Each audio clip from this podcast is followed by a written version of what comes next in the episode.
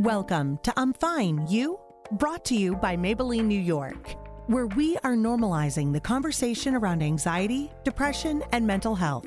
Now, here's your host, Chrissy Rutherford.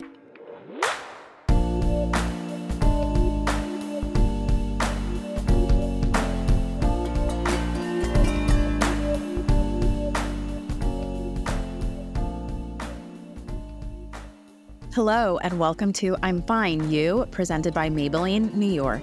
Maybelline's Brave Together initiative is dedicated to breaking the stigma around anxiety and depression while addressing challenges and providing resources to those in need.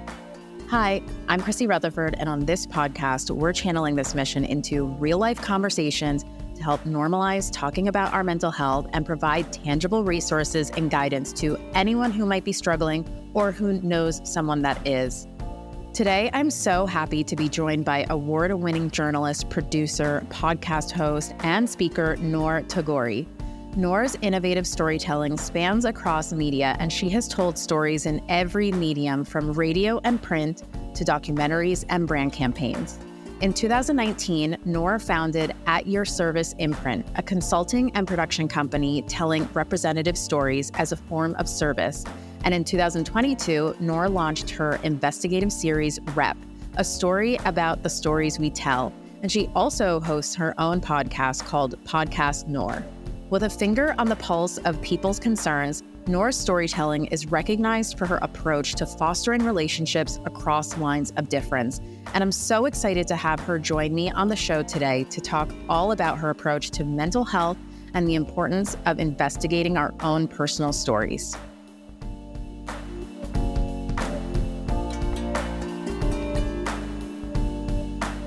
Welcome, Noor. I'm so excited that I get to chat with a friend today. I'm so happy to be here. Thank you so much for having me, my dear. So let's dive straight in. As a journalist and a producer, you are obviously devoted to telling people's stories. What made you want to become a storyteller? Because you actually started quite young. Yeah. I mean, I started my actual career at 15 years old. That was the first time I got a job in journalism, and I've had a job in journalism ever since. And I'm turning 30 this year. So, my entire adult life, half of my life, I have been officially a storyteller, but it really did start when I was really, really young. I made it a habit to just ask questions. And I'm very grateful that I was given the space to ask questions, where when I asked questions, it was taken very seriously.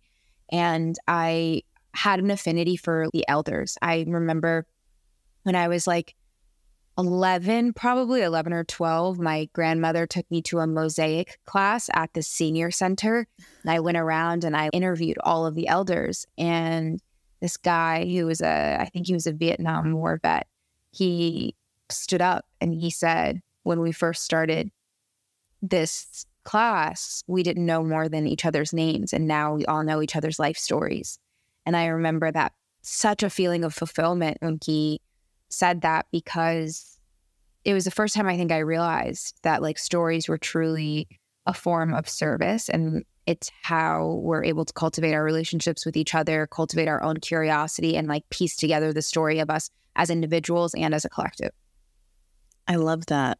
The mosaic class. How fun. Yeah, I still have the mosaic. It was very it was very cute. I just love hearing stories about people who just know so intrinsically sort of what they're meant to do with their lives from such a young age, even if you maybe didn't realize that you were truly going to spend you know the next 15 years being a journalist. Did you have any inclination or you were just like really was the idea just oh i really like talking to people and and you know finding out about their life Totally. My dad eventually told me, you know, there's like a name for the thing that you love to do, and it's journalism. And in our house, when you, I feel like a lot of children of immigrants know that the news is like always on, especially yep. growing up in an American Muslim household post 9 11, like the news was always on. And so, and I was learning from both my mom's taste and my dad's taste in news. Like my mom 4 p.m. every single day since I was a child. Oprah was yep. the storyteller of, yep. of the household. And then my dad was often watching Al Jazeera and he had the Arabic uh, television channels, CNN. And so I had kind of this balance of both. And I loved being the idea of being on the ground and reporting in different places. But I also really loved the intimacy of just sitting on a couch and interviewing people. And now, as I'm reflecting on it, I notice that seeds of how I approach my work now were planted at a very young age because I, I really try to do everything that feels true to me or that I really love. But I also know that asking questions it, it doesn't you don't have to approach it as a profession i think that everybody right. has asking questions is a birthright it's a birthright Love if that. we so choose Mm-hmm. to claim that right and to understand that you will not get in trouble for asking questions. Questions asking questions is never a sin it's never bad.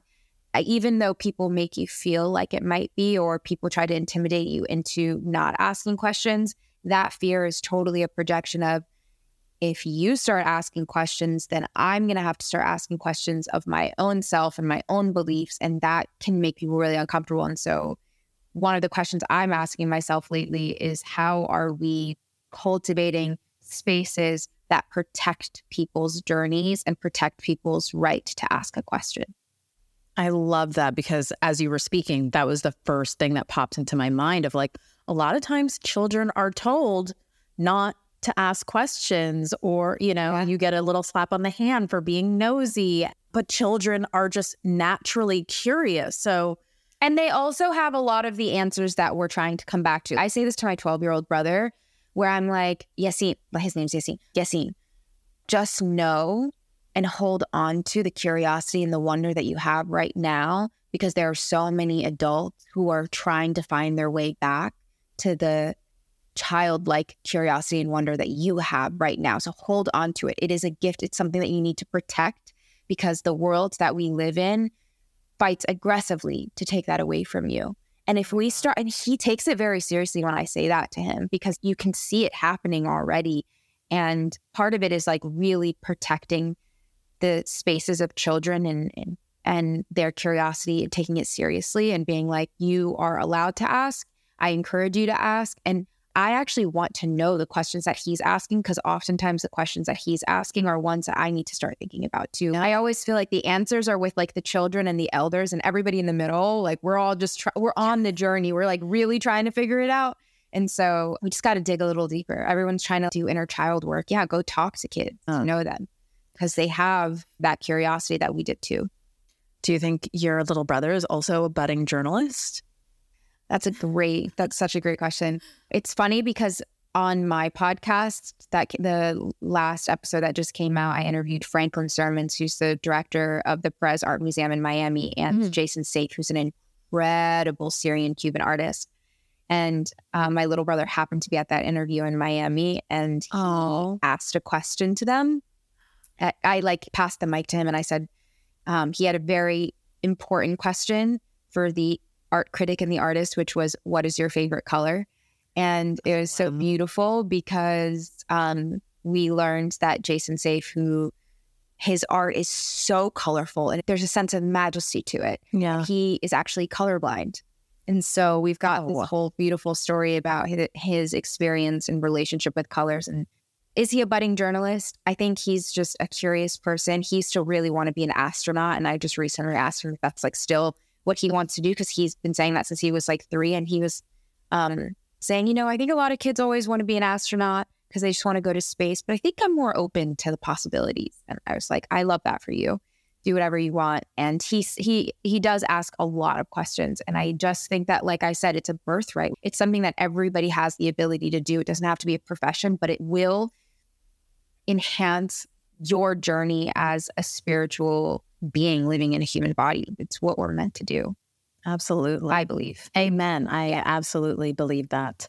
And in your work, you also share a lot of your own stories. How has like investigating yourself and sharing that with the world impacted your mental health journey? That's a great question because I have a very specific approach to telling stories. I tell stories through different mediums. So I would say story first, medium second. Mm. So whether that's documentaries, podcasts, a dinner party, a speaker series, a clothing line, like whatever it is, I always think about what is the story that we need to tell and how is the best way to tell it.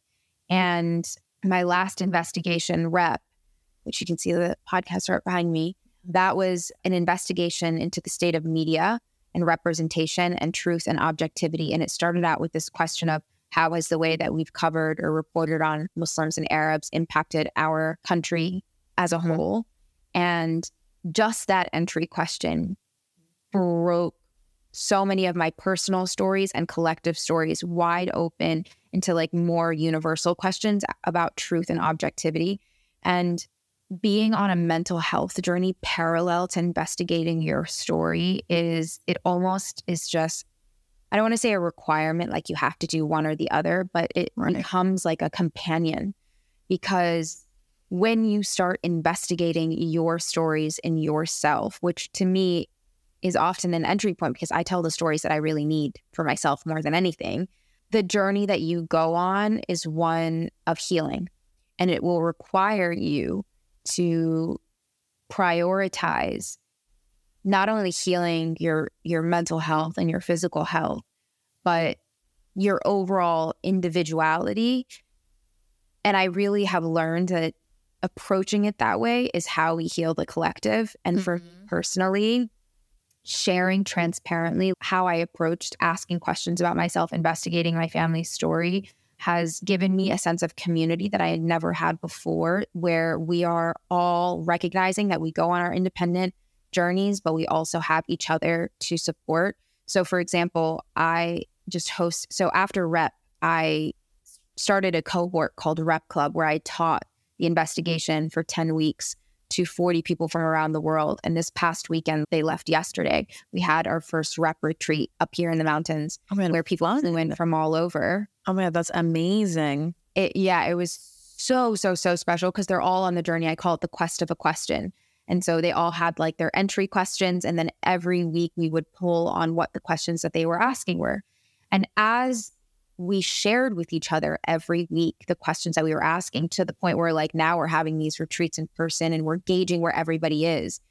There is such an incredible level of cushion and community that gives us the space to explore to ask to cry to wail to dance to evolve to grow to do all of these things that make us stronger as human beings and give us a stronger spirit. So it's impacted my mental health. One, because whenever I do an investigation, that tends to be when I go back to therapy because I, when you're asking so many questions that are personal, but in a professional setting, sometimes you have to make check in with yourself so that you know that you're actually processing the information um, in a healthy way. But I think that the biggest um, thing that I've gotten out of this is like the routines that I've set into place so that I can take care of my mind and also um, how I've built community. So for my personal routines, it's journaling, morning pages, it's painting, it's dancing, it's movement, it's asking questions that I'm too afraid to ask and expressing them in different ways. And then in the community sense, it's creating a, a sacred space where other people who are going on the journey can hold space for mine and I can hold space for theirs and we can learn lessons from each other. So it's really like building the right support for you to move through this without feeling like it's inaccessible. I know that that was like pretty dense, but it's been a really big journey. I think something you said in the beginning of your answer, I just really connected with because, of course, I share a lot of my own personal stories and, you know, my history with anxiety and whatnot. And I think, as you said, the two kind of go hand in hand of telling your personal stories, but also doing this, I call it emotional excavation. And yeah, I think the more that I've done it, sometimes I really realize that in in sharing my stories, it, it's not even about me so much anymore. It feels like I'm a vessel to sort of help other people connect to things that I might have also dealt with. And so it's a way for them to heal what's going on with them. And it's also just the act of writing it for me, I think has also been yeah. extremely freeing in a way that I could not have really imagined. And, yeah, I, I have a newsletter that I started two years ago where I write a lot of personal stories and it's just like been so cathartic to let go of a lot of this stuff that I've actually been holding on to for years and kind of like wanted to share, but still had these feelings that were like rooted in shame or fear. Um, mm-hmm. And yeah, it's just really powerful to to share things about ourselves in the ways that we feel is safe to do so. If you think about it, and this is how this is like one of the findings that I found from rep, which is that if we want to tell objective, clear, honest stories, then we have to know our story first. Because the only way that you will understand the worldview that you hold, the perspective that you hold, is if you investigate and interrogate your own story. Yeah. If you ask those really important, deep questions about who are you? Why are you? How are you? Because a lot of times we think that our story is like the standard or the norm of how everybody thinks because a, because a lot of times we surround ourselves with people who think the same way that we do. And that's how you end up getting this concept of traditional objectivity in newsrooms, mm-hmm.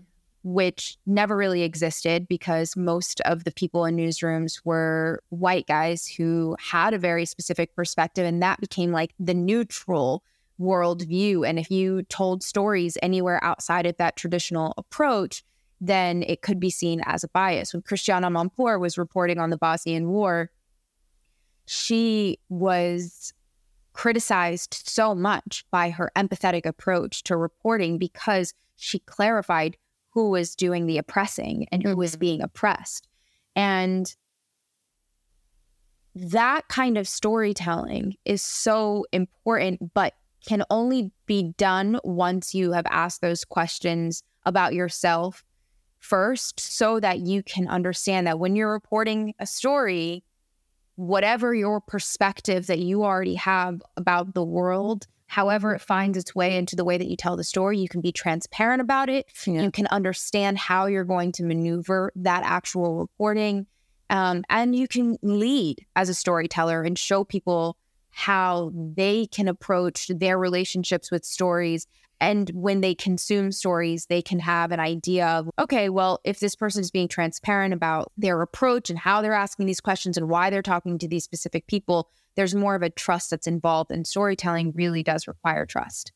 And, you know, for so many of us, mental health is a journey, right? It is a constant process of learning and growth. And I would love to hear from you on just a recent moment of growth that you feel like you've experienced in your journey or even like a moment that maybe you feel like really rocked your perspective and changed it for the better?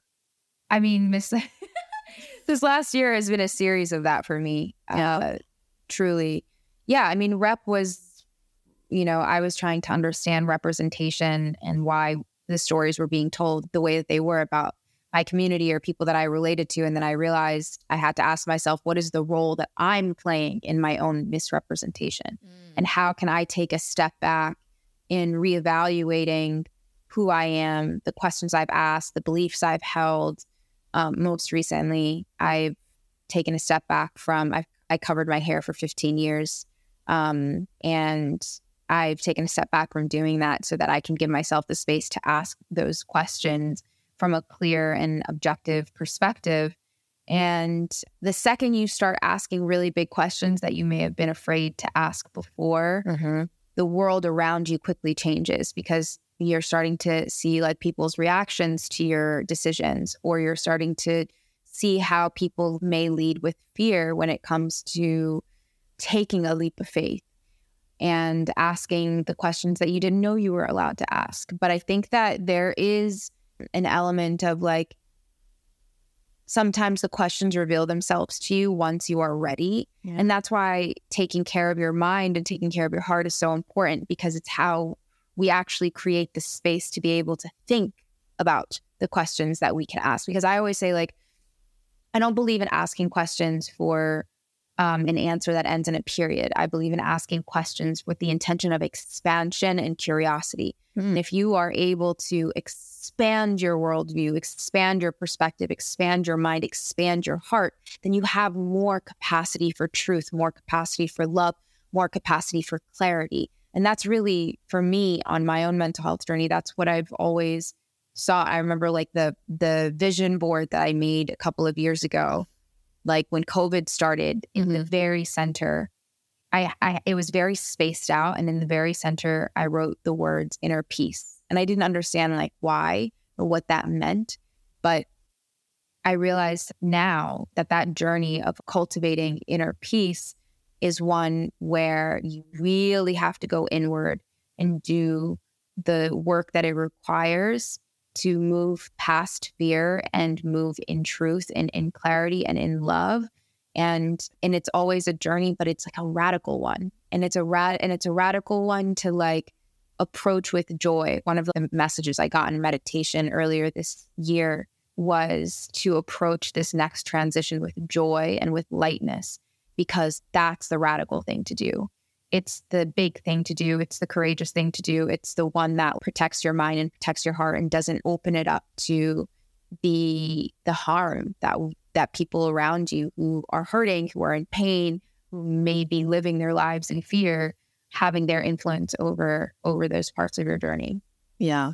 You're hitting me like er, deep down right now because I you know, I feel that like doing the work and just self discovery is very fulfilling to me and has been for a long time. I think, you know, since I probably first started struggling with panic attacks when I was in middle school and wanting to understand, like, why was this happening to me and how can I, you know, what can I do to make myself feel better and and how has this changed the way that I see the world and and I think, especially like at that age, you're just so confused. And back then, of course, like no one was talking about mental health. But through the work that I've done, I'm able to appreciate actually like where all that work has led me mm. and mm-hmm. how much it has changed my life and how much I've gained from it. And at the same time, sometimes I'm like, I get it. I get why people are scared of doing the work because it legitimately is scary. It's really hard. But it is hard. You get so strong though. I know. And it's so rewarding. Yeah. I mean, we also have to lead with the fact that you're a first gen kid too.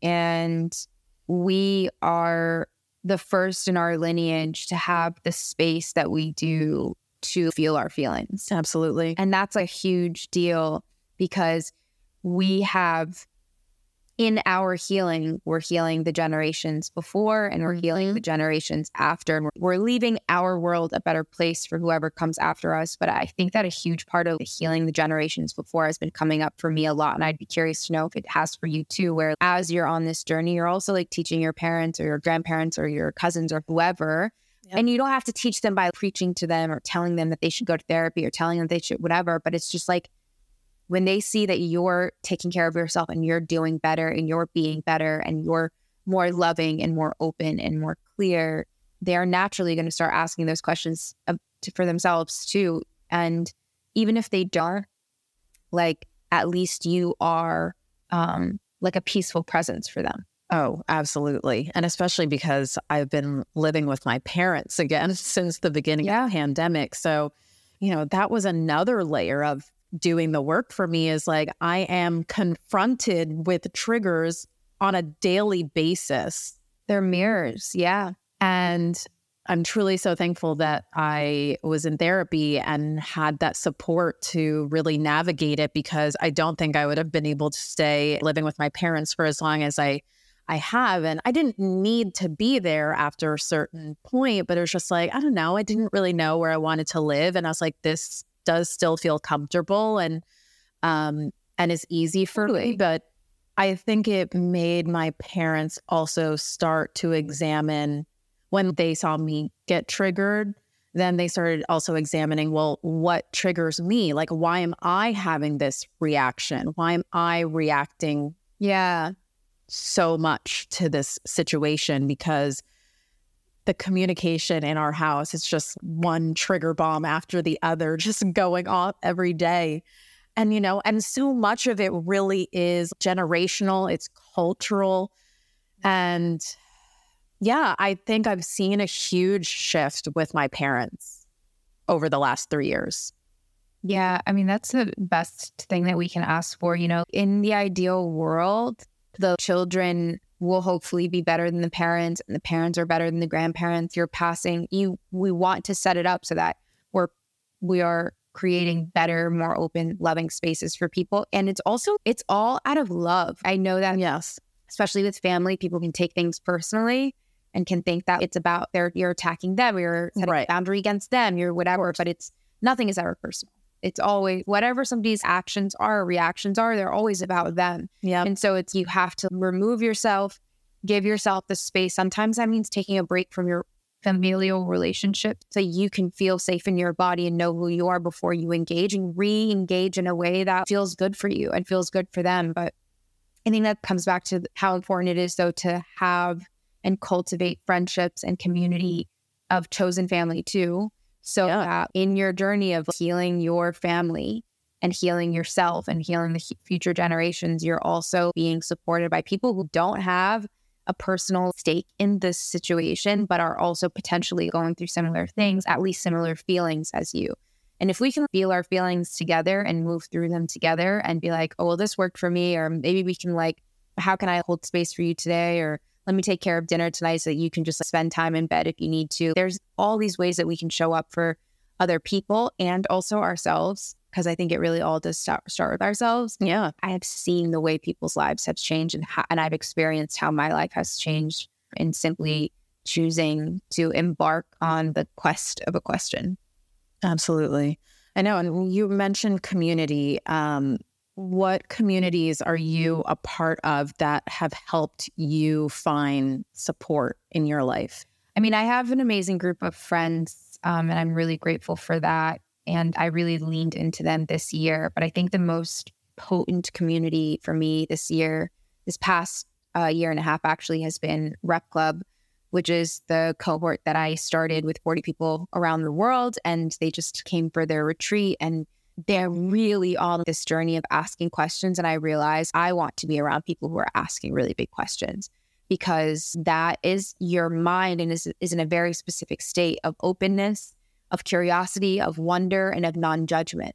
And so having that intentionality of other people who are going on there, even when I produced Rep, I knew as personal as some of the stories were, like this wasn't this didn't belong to me, that it belonged to anybody who was willing to embark on this. And so um, I realized afterwards that I was like cultivating the community that I needed to go through this next chapter of my life. And it has been such a treat because they have literally they have traveled the world to meet each other to spend time with each other to be with one another like all over the world and it's so incredible it's so cool that you yeah it's so cool that we have the capacity to do that like i always say like my goal is to create work that helps like people connect online and then move that relationship offline. And well, we've been able to do that. And we have an amazing at your service, at your service is our production company. We have an amazing at your service community on Discord. And, and then my friend, I'm so intentional with my friendships and my relationships and female friendships specifically this year have really been medicine for me. I'm so fascinated by, you know, these communities that you're building. And do you just stop and think about, like, wow, this is so incredible that all of these people like want to mobilize with me and want to, you know, just come for the same purpose? Yeah, I mean, the, the purpose is just openness. That's the thing is like the right. purpose is stories and the purpose is openness. We throw like at your service dinners mm-hmm. and the dinners, like, it's so wild. I went to like my friend's um, artist. He he's an artist and he had a gallery show. Um, and at the show, I saw like the two photographers that I've been working with for almost 10 years who are from DC. And I was just like, oh my gosh, it's so good to see you. And they were like, yeah, we met Timothy Goodman at your dinner that we were shooting and now we're doing this and we've connected and now they're working on a whole other project. And I find out along the way that like people who have met at our dinners, who have met at our events are like collaborating and working together. And it's kind of like when you spend time building trust in community, there's like a stamp of approval. So people know when they come to our events, they're like, everybody here, like they may be in completely different industries, right? Have complete, like it's not a career thing. It's a, what kind of human are you? How can we build together? How can we be in community together? Yeah. And um, it's very, it's very powerful to just find people who are open, loving, and who are curious. And uh, I think I used to associate community with the people in your geographical location or the people who shared the same faith as you, especially if you grow up in a religious household. Yeah. And now I'm just like, actually, community is whatever you want it to be. Community is because it's not really community if you feel, if you're being bullied or if you're feeling shamed or if you're feeling hurt. It's community when you feel safe, when you feel loved, when you feel like you can say the most wild thoughts, ask the most wild questions that are inside of you. And then people around you will just be like, oh, cool, I'm actually asking that too. Or, oh, I've never thought about that. Or just silence, but they're holding that silence with you. And I think that that's a magic that we really tapped into with At Your Service that we're, we try to preserve in every single approach that we take with telling stories. Yeah. And I think, especially, you know, after going through the pandemic and being in lockdown, like people are more thirsty for community and like for these in real life experiences and being able to connect with one another. Like, I also, you know, I feel like a lot of studies have come out of just about like how lonely people feel. Well, loneliness, yes. And loneliness is not a new thing either. Like we've had a loneliness epidemic. I remember when I was in college, I started this like live series called Just Say Hello on this old live stream uh, site. And Of course, you did. Yeah, I literally shot this video in college and I just had all these strangers from around the world get together. And it was because this study had come out about oh, the loneliness epidemic in this country. And I don't know, dude, I really am just, things don't ever have to be this serious or this sad or this dark or there's, Yeah. I really have learned that joy, joy and lightness is actually the most radical It really is. the system that in the culture that we live in, it's I don't want to say they want you to be sad and depressed and in, in, these like dark, dark places, but it, it is like really a breeding ground for that. And so if you're going to choose to put yourself in these spaces of community, and that's why during the pandemic I've also really loved virtual community because Yeah. even for example, like one of um, the beautiful rep club members that we have who was at our retreat who came here, um, she is battling cancer and when Rep Club started, it was like the first community in a long time that she was able to be a part of because it was accessible to her because it was Yeah. virtual. It was like that and the accessibility of it geographically. There are people who are hungry for community. There are people who share the are, are sharing sentiments, journeys, and ideas with you. We've also started book clubs. We've started these dinner party series. There are people. We're not obviously we're not the only ones out there who are doing it, and we might not be the best one for you, but like join join a, a community that is um that feels right for you that comes together whether it be for like doing the artist way together or reading Yeah. a book together or a podcast that whatever it is because even you might find one person you might find two people you might find but you'll find your people if you want to but again just like asking questions is a birthright Yeah. and but you have to you have to claim that right that goes i i really believe that that is the same with community like you have to believe Yeah. you deserve to be in community you have to believe that it is something that is for you too and admit to yourself that you want it and um And I think the same thing goes for joy as well, right? Because even as you were Oh, yeah. saying, you know, that our culture kind of breeds this air of wanting us to be sad and depressed and and I do think in a sense they also make it seem like happiness is unattainable unless you have this product or you're thin or you're white and you're blonde or you're this. It, there feels like there's a lot of barriers to entry for happiness and joy. Yeah, but and this is this is why I'm like so it, it gets me so frustrated because I'm just like we've but we always talk about this now and at some point we got to like just decide we're going to step out of this. Like we just don't adhere to that. Like we're good. You can have that. That's not for me. I'm good. I'm going to step out of this and create from scratch the world that I want to live in. Like I actually just um last week did a silent retreat at a Buddhist center. I keep so many people keep telling me that they're doing silent retreats and I need to do one.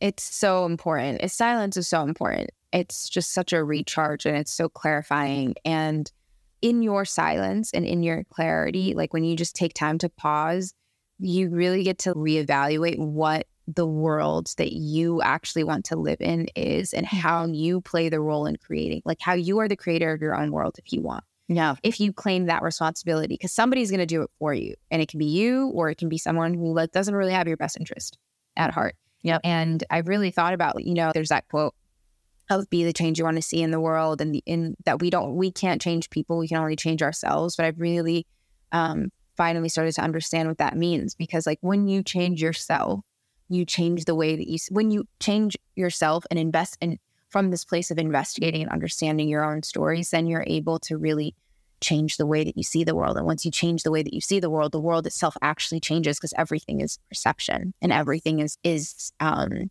what you've created in your mind. So it's not an easy thing to do, but it's a simple thing to do. Yeah. I know it's like the quote I always see. It's like we we don't see the world the way it is. We see it as we are. 100%. Because it's impossible. No one actually human beings are not capable of understanding the actual capacity and the magnitude of the world. If the fact Right. that we only know we've only discovered less than a percentage of the entire ocean and the depths of the ocean, I'm just like, y'all, there is so much about this world that we do not know. And so if you're going to overwhelm yourself with the pettiness and the and the low vibration conversations or the just the unnecessary drama, then just understand that you're playing a huge role in in the world that you've created that doesn't feel that great. But if you want to step outside of it, you can, like with your mind, like you can literally be like, I am going to tap it out of this conversation that is just like low vibration, gossipy, and unproductive. Like, I'm good on that. That's not for me. I'm going to go spend my time doing this, or I'm going to just choose to not let certain things bother me. Obviously, like, there are huge things in the world and injustices in the world that, like, um, pain us and that allow us to tap into our compassion. But I'm really talking about let's let's bring it down here. Let's not get into ourselves because we have to sit down. Can't do anything until we start with ourselves. Once you start asking yourself questions, the big questions of who am I and why am I alive, you open the door of possibility to incredible change, growth, and revolution inside of yourself. Beautifully said. I am on the bandwagon. Shifting back to the work that you do when it comes to storytelling, you know, obviously a big part of that is developing relationships across lines of differences. And why is it so important to you? And how do you cope with challenging situations that can arise from that? Yeah, thank you for asking that. I've always engaged in storytelling with people who think completely different than me, who have different stories and backgrounds. It's always been a journey of navigating uh, your personal feelings with how you engage with those stories. But one of the first questions I used to ask myself as a journalist is how is the way that I cover this story going to impact the person or the community that I'm talking about? Mm. And the reason I would ask that is because I saw how harmful the stories about my own community or people or even myself, because I had been misrep- Yeah. misrepresented and misidentified so often. Mm-hmm. And so, um, what I've learned and what rep really also taught me as well is the importance of engaging with every mm-hmm. single person as an individual, independent person without assumptions of who they are until they show themselves to you. So I know that culturally, and this is, you know, people might have different perspectives, but this is something that I'm working on myself. But even just like the generalizations of, oh, white people or oh, Arabs or oh, Muslims or whatever, that generalization, as satisfying as it might feel to use it, and because it's quick and because it's easy, it happens all the time. I am very guilty of that.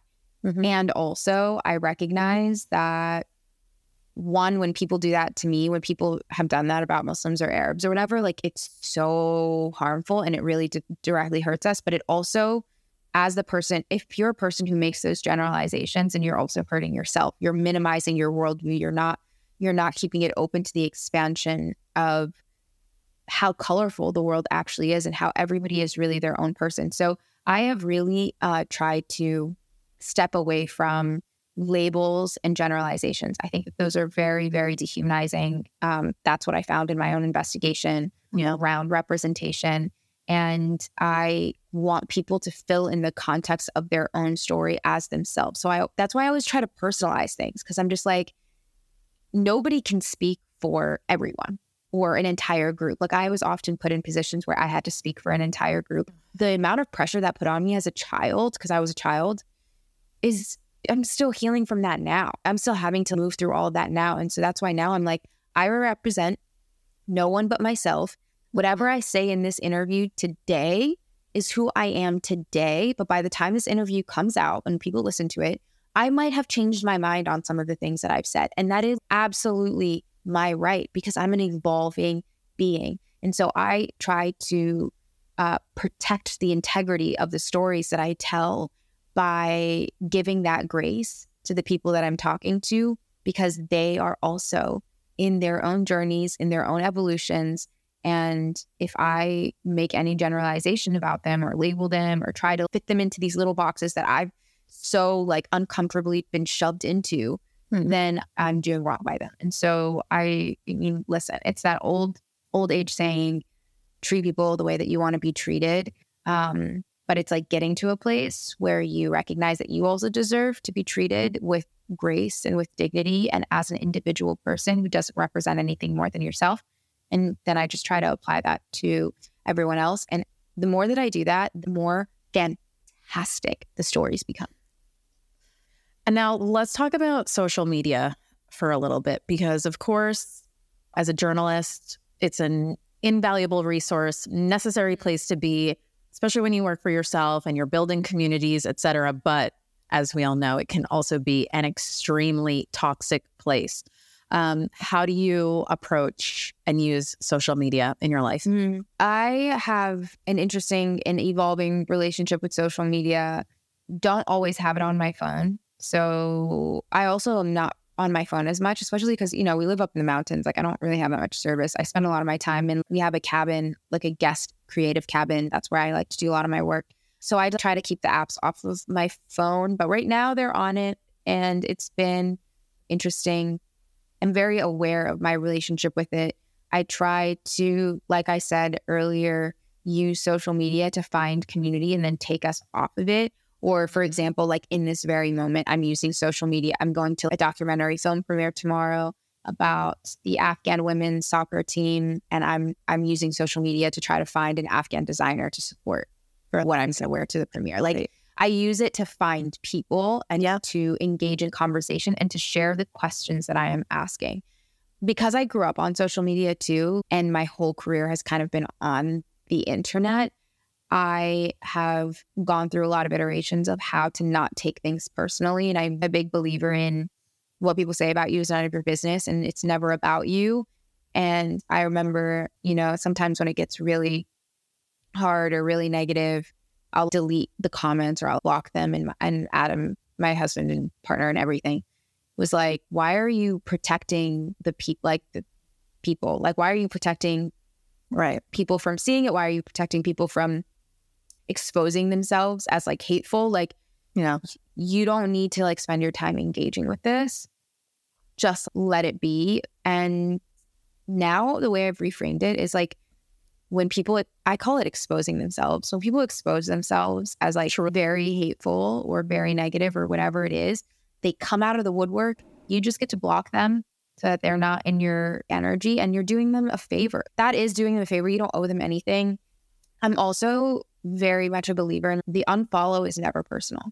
I agree. Follow you has nothing to do with you. It doesn't mean you guys have beef. It doesn't mean just they're not unfollowing you. They're unfollowing your profile, which is not even you and it doesn't have your essence in it. It's not your humanity. Chill. It's not that serious. And so I totally reframe that. I'm like, you guys, if I'm not your cup of tea on the internet, that is great. And you protect your time.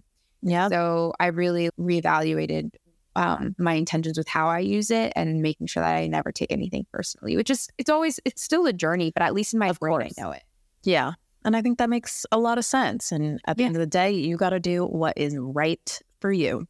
Also, let's talk about experiences of discrimination, because obviously those have a, you know, have a huge impact on our mental health. And how have experiences of bigotry impacted you? And how do you rise above the criticism and the hate. And, you know, you've even mentioned a few times about the amount of times that you've been misrepresented or you know i remember a very viral misidentification that you had with a mm-hmm. certain magazine yeah i mean here's the thing that like is also a part of the like my me me being able to float above that now and i say float above it because that's what i really feel like i feel like i'm looking down at like the chaos and the mess and i'm just like wow that's wild that's wild that has nothing to do with me because i remember the other day something came up and adam was like man i'm really sorry you're being dragged through the mud it was because every once in a while people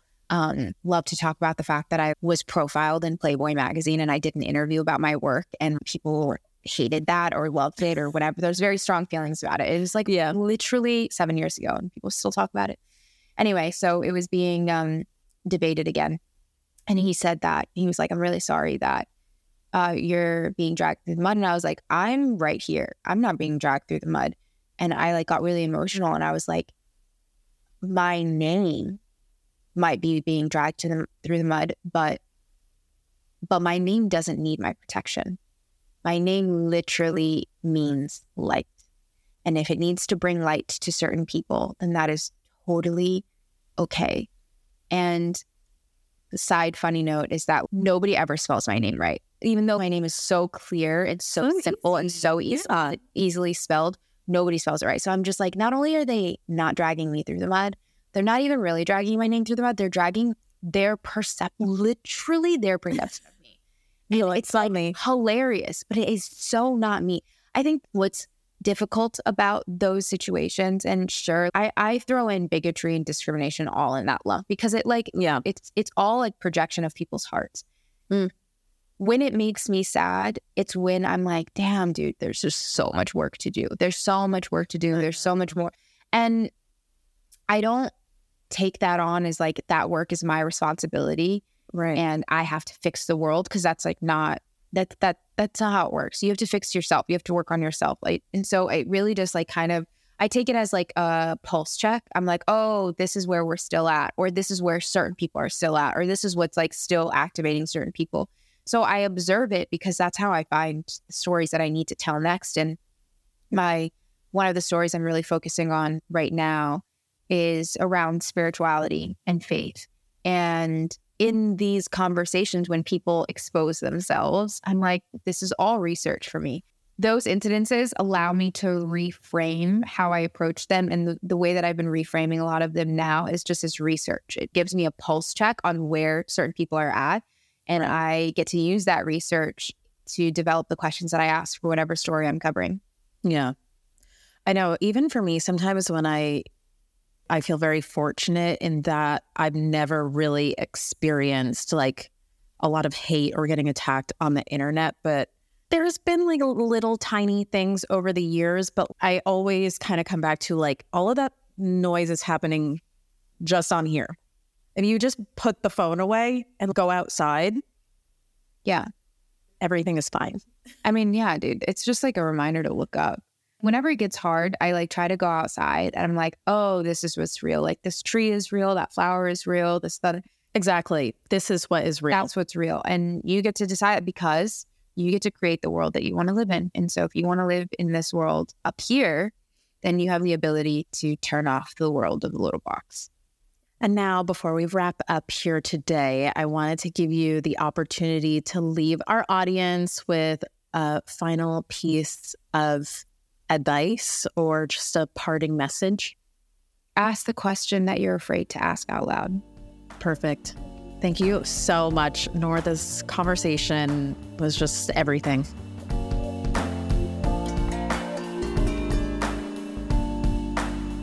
I want to give a huge thank you to Noor for coming on the show today and talking about the importance of telling our stories and remember, we're here to provide access to mental health resources and support to those who need it most.